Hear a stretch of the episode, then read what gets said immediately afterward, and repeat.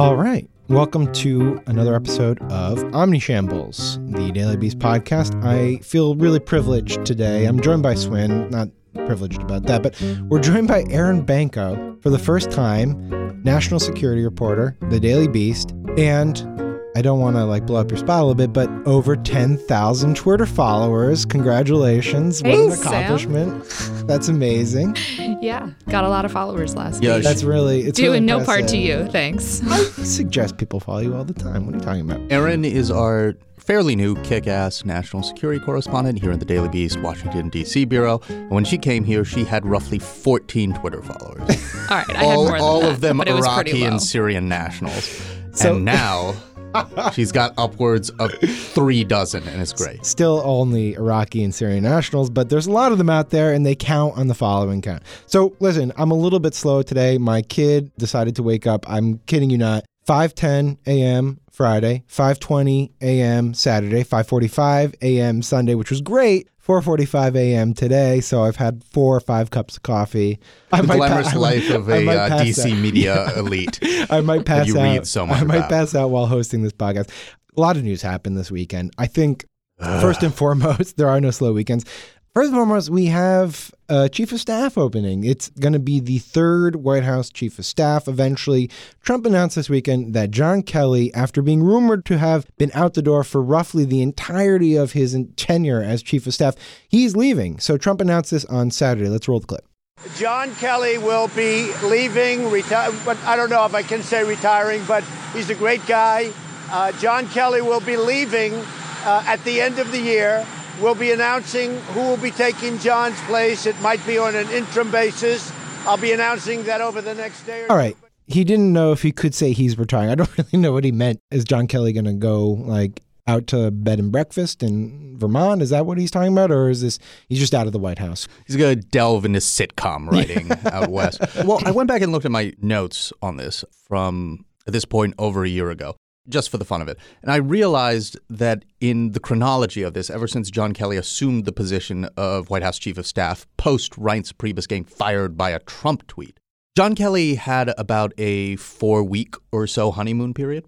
The knives were out for him basically immediately after he eclipsed a month in his new position. Right. And also, people were telling us on the inside who didn't necessarily want to shove a knife in John Kelly's spine that he was indeed unhappy with the job and grappling with it in new, unexpected ways. Every chief of staff does, but listeners got to remember that John Kelly's ascension occurred at that point in 2017 where Charlottesville happened and Trump could not stop seemingly to overtly and publicly sympathize with Nazis.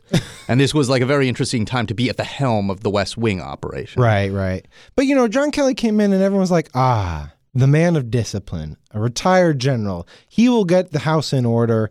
All will be well. And it seemed pretty quickly clear that that was not going to be the case. So, what complicated it for him? Well, beyond all the people who were getting furious with the sort of new rules that he was imposing within the West Wing, such as cutting off certain degrees of access to the Oval Office and Trump, Right. there was a lot of pettiness and political backbiting that was spawned by that, not just from people within the administration, Well, but who also didn't like him? uh, Corey Lewandowski, David Bossie, Anthony Scaramucci. Anthony Scaramucci, Our boy. Steve Bannon evolved from sort of being his ally and liking Right. him into somebody who was obviously kicked to the curb by him. Right. And it got to a point where not only these people who rightly or improperly claimed a degree of credit for Trump's victory in 2016, thinking, okay, who's this guy basically keeping me from my president?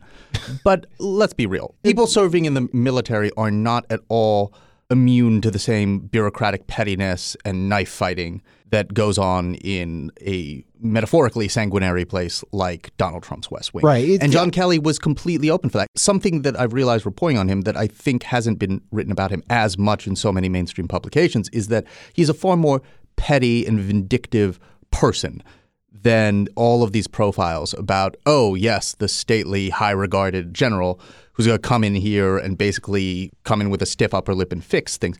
There's more of a darkness to him than comes out in all these profiles. I was trying to think like what is like the definitive John Kelly story, the thing that like summarizes his tenure at the White House.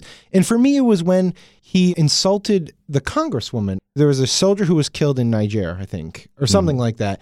And John Kelly basically was like I used to respect women who like were quiet and stayed silent and knew their place, but you know, this congresswoman or this mother has stepped out of bounds and criticized us unfairly or something like that. And to me it was just like this is a guy to your point who has a really sort of nasty side and is used to getting his way and he wasn't really built for a political system in which you have to make trade-offs. Right. And within Trump world, and I'm setting the bar through the floor here, he is a comparatively normal person. But when we're talking about the most substantively vindictive policies of the Trump era, John Kelly has been basically all for it. Yeah, he's been a little bit nicer and gentler and kinder on the issue of DACA. Yeah. True. But beyond that, on all the draconian Stephen Miller, Kirstjen Nielsen, Donald Trump immigration crackdown, John Kelly is right there boosting it. And sometimes he's thinking that deals on Capitol Hill on this very issue have not gone hard enough So- on the issue of immigration. So, John Kelly has been threatening to quit for some time now. Can you detail any of the sort of interactions he had with people in the White House, the sort of blow ups we've been hearing about, and how that impacted the state of the White House?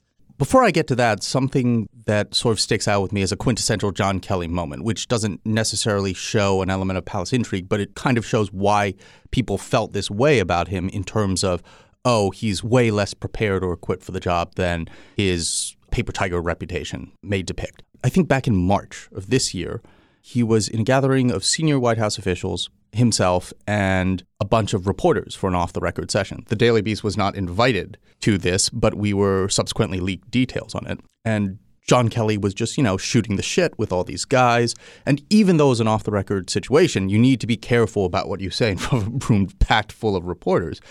And this was shortly after Rex Tillerson, Trump's former Secretary of State, was given the sack.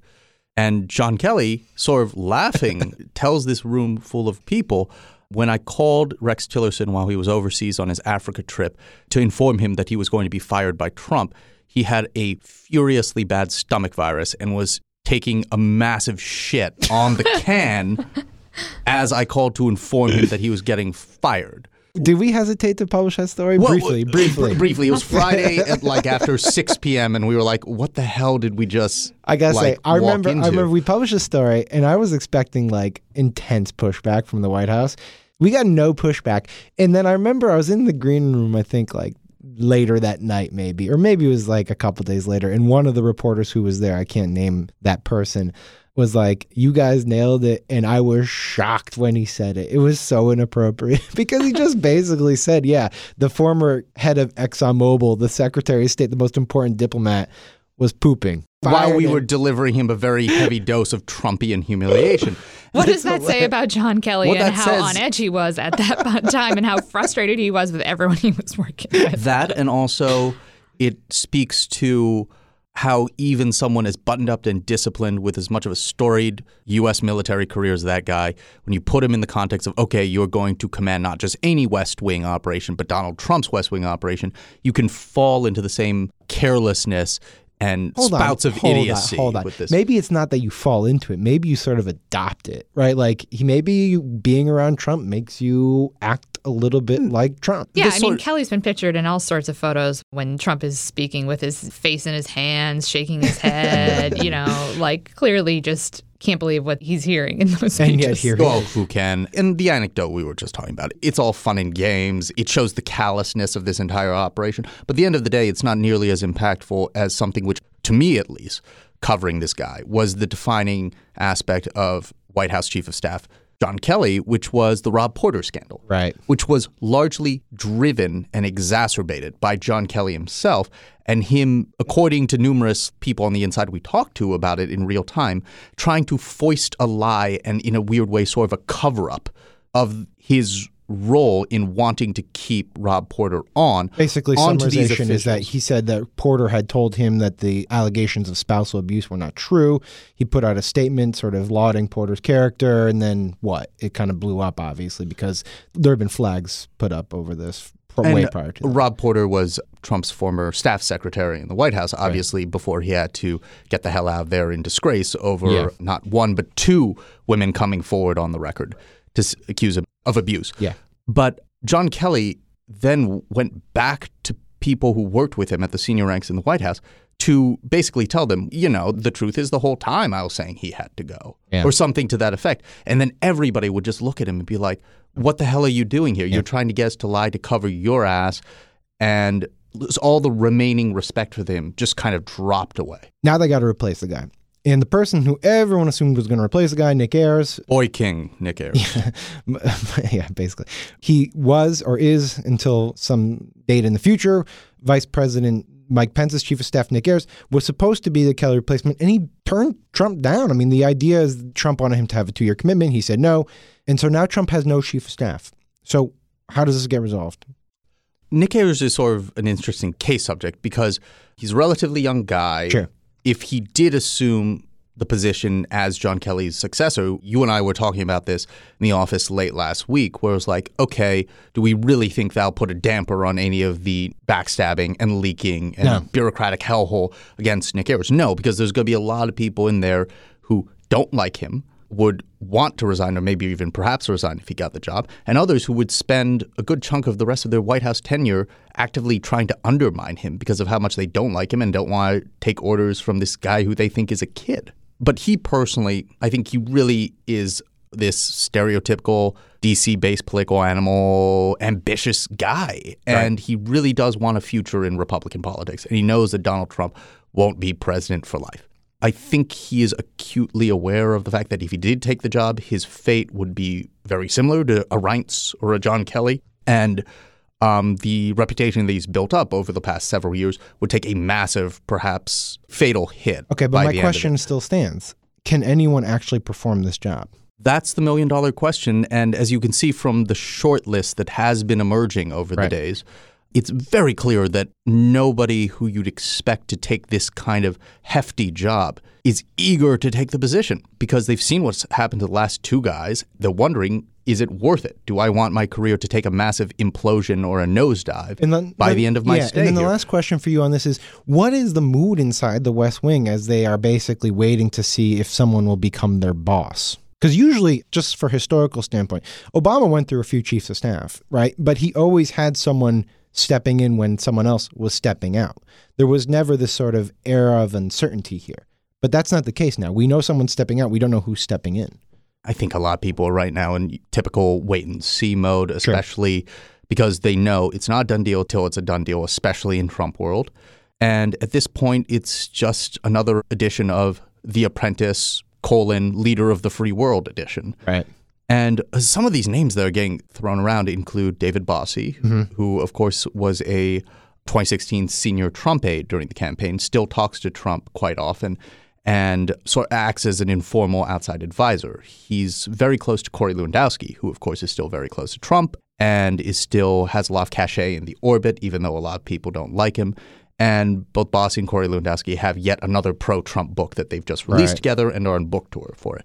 So the fact that this guy, Bossie, who's just one of the several names who've emerged on this short list at, over the last couple of days or so, is back in the mix. I happen to think he's still a long shot for the gig. But the fact that he's back in there reminds me of in late 2016, early 2017, during the Trump presidential transition. He was one of the guys thrown from the Trump train because even though Trump seems to like him and use him quite a bit now, he pissed off Trump to quite a degree by the end of the 2016 campaign, and enough people didn't want him around that he didn't end up getting any of the administration or top tier GOP jobs Right. that he wanted. So he was kind of relegated to becoming like a Fox News contributor and someone who seemed destined to be kept on the outside. And now, once again, because nobody wants this job, job that in so many other administrations people would be lining up to kill each other for, he's back in the mix as a potential chief of staff. there is again, I don't think it's going to happen. There is one man who is tanned, rested, and ready. Seb Gorka, just waiting there. Dan Bongino. Oh, dual chiefs of staff, Diamond Um, and Silk. Has hmm. that ever happened? I don't think so. Big and rich. right.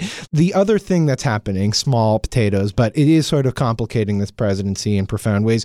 On Friday, we had several filings, three in total, dealing with both Michael Cohen, the president's former lawyer, charges brought against him, and sentencing suggestion, and then a filing with the Paul Manafort case. It was explaining why prosecutors felt he had lied to them. So, before we jump into the questions, we're going to ask Erin to give us the 30,000 foot summarization of what we're looking at here.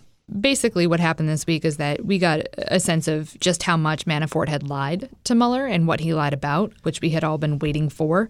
Those sort of lies focused on his work with this guy Kilimnik, the Ukrainian guy who he had done business with. And Manafort lied about how much he was paying people.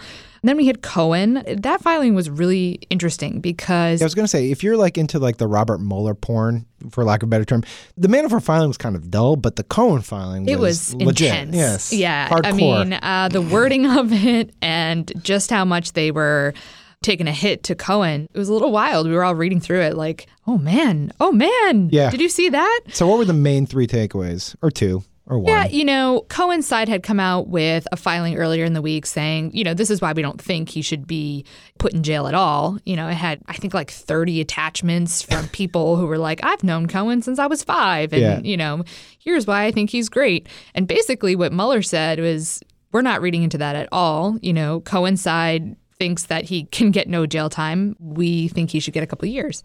So that was big. They focused a lot on his work with this guy, Felix Sater, mm-hmm. and their discussions about a Trump Tower Moscow project and whatever happened with that.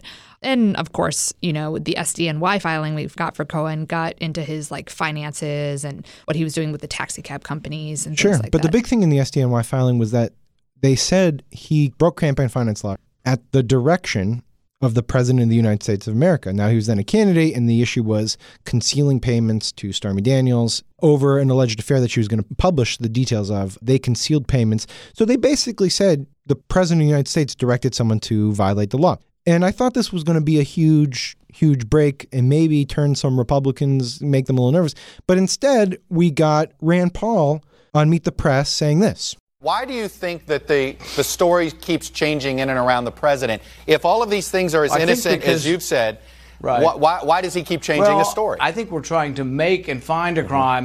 And this has been my overall complaint about the pros- uh, about having these special prosecutors Right. is that really they find a person and they look for a crime. Traditional justice in our country is someone steals something from the grocery store and you try, have a crime, you try to find out who did it. That clip is slightly edited just to abridge the senator's comments, but the gist is the same. He thinks that because a crime was discovered when in the process of looking into something else, it doesn't matter. Yeah, I mean that's what he's saying there, and that's what a lot of Republicans have been saying, you know, over the past year or so. Is that not crazy? Totally crazy. And I thought that point in the filing was going to be made a bigger deal as well. That you know Mueller's basically saying Trump basically directed Cohen to make these payments. Yeah. But we sort of already knew that, right? I mean, a lot of reporting has indicated that. Well, sure, but now you have the federal government Right. saying this in a filing that Right. the president, I mean, let's not downplay that. The president is being implicated in committing a crime. Right. I shouldn't downplay that. You're like, oh, we knew that already. Old But I, what I find more interesting about the Cohen story is what we still don't know. and what is that? and that is how that Trump Tower Moscow project died. So, what do we know it- about the project? They were talking about they want to build a big Trump Tower. Yeah, you know, so it's June 2016, and this is right around the first WikiLeaks dump. And Felix Sater is trying to get Cohen to come to Moscow. Let's, you know, get this going. And Cohen says two days before he's supposed to go to the St. Petersburg Economic Forum, he says, "No, you know, I'm not going to go."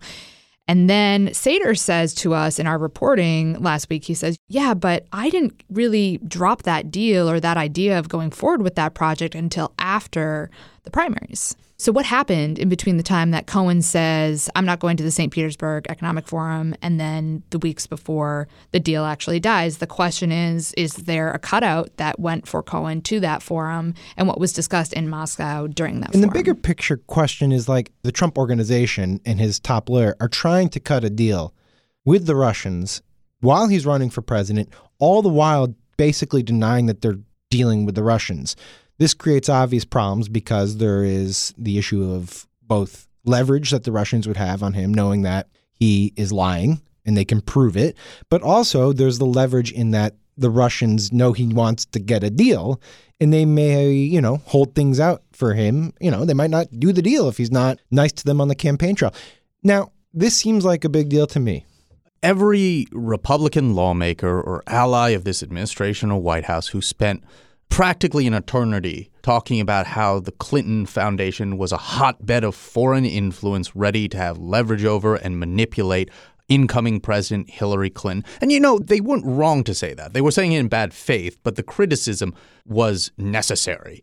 Nothing but an orchestra of crickets coming Well, from, not from- totally crickets. We have Kevin McCarthy this morning saying this about the matter. When he says 14 Russians had contact with Trump campaign officials in 2016, uh, is that an issue or is that just how Washington works?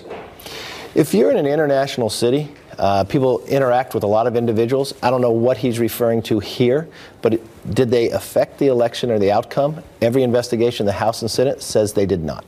So he's an international businessman.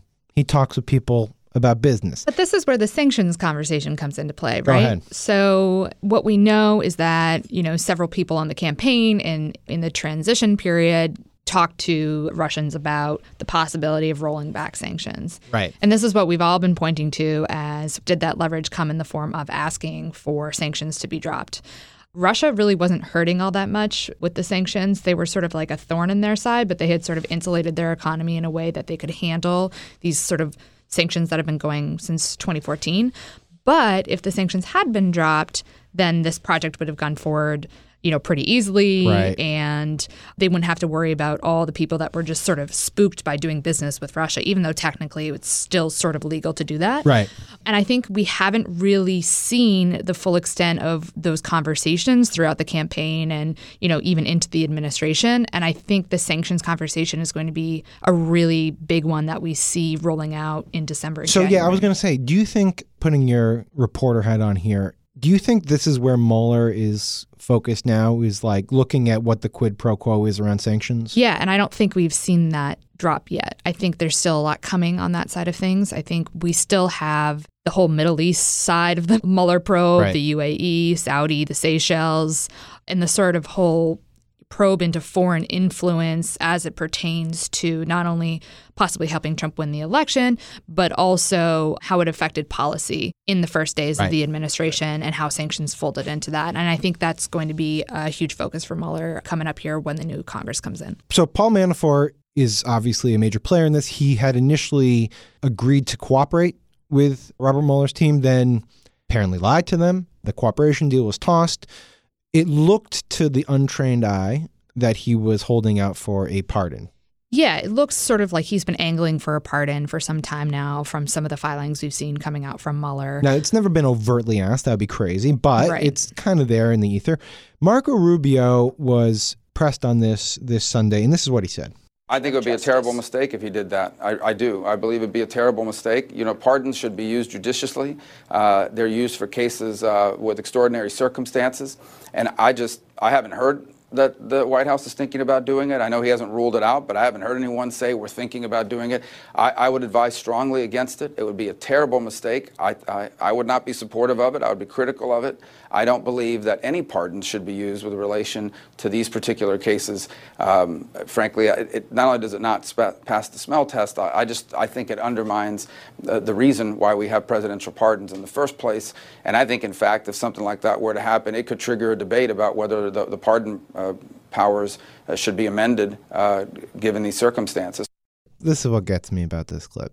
Rubio's being critical, obviously here, but like if you step back and lightly, yeah, it's like like a feather duster Yeah, level exactly. of he's like if you pardon this guy, I'd be very critical of it. Start a debate about the presidential pardon powers. yeah, should pushes up glasses comically like a like It's a like- high schooler. It's like the idea of pardoning Manafort to the sober minded observer would be potentially an impeachable offense. It would be an obstruction of justice, or it could be construed that way at a minimum. It could definitely be construed well, that way. let's flash back a few decades to the Nixon era. There was audio recordings of Nixon talking to top aides about the possibility of pardoning them because he, according to the president at the time, they had gone to the mat for him and they deserved to be pardon. And the aides at the time were like, you cannot talk like that. You can't say things like that. That could be used against you in the court of law as evidence of obstruction of justice. And the truth is, Nixon didn't do it. And that's probably why Trump hasn't done it either. I don't know. I don't have any reporting on it, but I'm assuming his lawyers have all said this would be problematic, very much so legally and politically. For Rubio, it would trigger a conversation. Well, what's interesting about the Manafort filing that we saw this week in regard to this possible pardon that might be coming from Trump is that we know that he lied about his interactions with people in the administration after he left and the extent of the conversations he had during his time on the campaign. And so we know this is something that Manafort has lied about to the special counsel's office Sure. about his interactions after he left. We still don't know the full extent of what those interactions were. All right, to close this conversation, then we'll go to my favorite segment. How are these bleeding together? So you have disorder internally at the White House over staffing stuff. Then you have this external calamity building up over the Mueller investigation. How are they melding? Are they melding? Are people freaking out at all in the administration? Or is it just sort of like this is the life under Donald Trump? Well, it's a little bit of column A, a little bit of column B. I mean, are people freaking out about this? Well, people in this particular administration are always freaking out. But at the same time, a lot of them, especially at the top ranks, have a pretty severe calluses Yeah. towards all of this stuff. I mean, it's sort of baked into the equation that if you're working in there, you're going to be dealing with bombs going off every Right. week. So they basically have learned to live in chaos. Yeah, and until something big comes out, like we have it proven that Donald Trump did know about the infamous 2016 Trump Tower meeting, until something like that, they're not hitting the DEF CON, what is it, three or two? Say four? John Kelly would know the answer to this question. yeah, until we see the unredacted portions of the Mueller investigation in some of these filings, we're not going to really Okay, see the full wrap. Maybe I'll take a different opinion than you two. I think the reason that Nick Ayers turned down this job is because he does see the writing on the wall. I think the reason that Donald Trump is having That's part of what I said. All right, yeah, calm, me, calm. me. All right, fine. Let's go to the final segment. It's my favorite segment. I'm going to read you a headline, and then you guys have to decide if it's real or if it's the onion. Okay? Okay. The onion or not the onion. Gina Haspel briefs senators on Saudi's quote shockingly uninspired Khashoggi interrogation. Onion. Onion. It's the onion. Congratulations. Really, really good. I, I think I saw all the Gina Haspel headlines that day. I'm a big fan of that. Okay, onion or not onion. Moscow mulls naming a street quote North American dead end end quote. Real. Not the onion. God, you guys are good today. Not onion or onion. Woman comes clean for stealing soap 18 years later.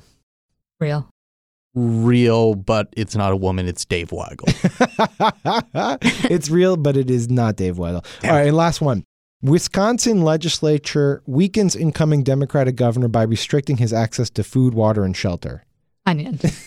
Re- read it for me one more time. I have to- Wisconsin Although it leg- could be real. Wisconsin legislature weakens incoming Democratic governor by restricting his access to food, water, and shelter.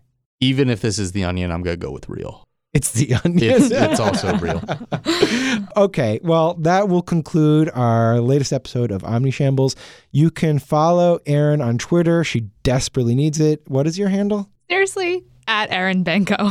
At Erin Banco. Come follow me. follow her. It's the best handle on Twitter. well, the second best handle on Twitter after at Sam Stein. Definitely better than Swins.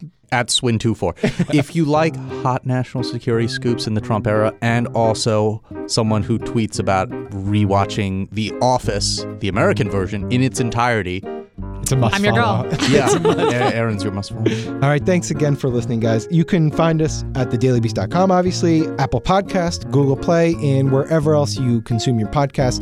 Please subscribe and please rate our shows. We only take five star ratings, so don't even try to do a four star rating, only five.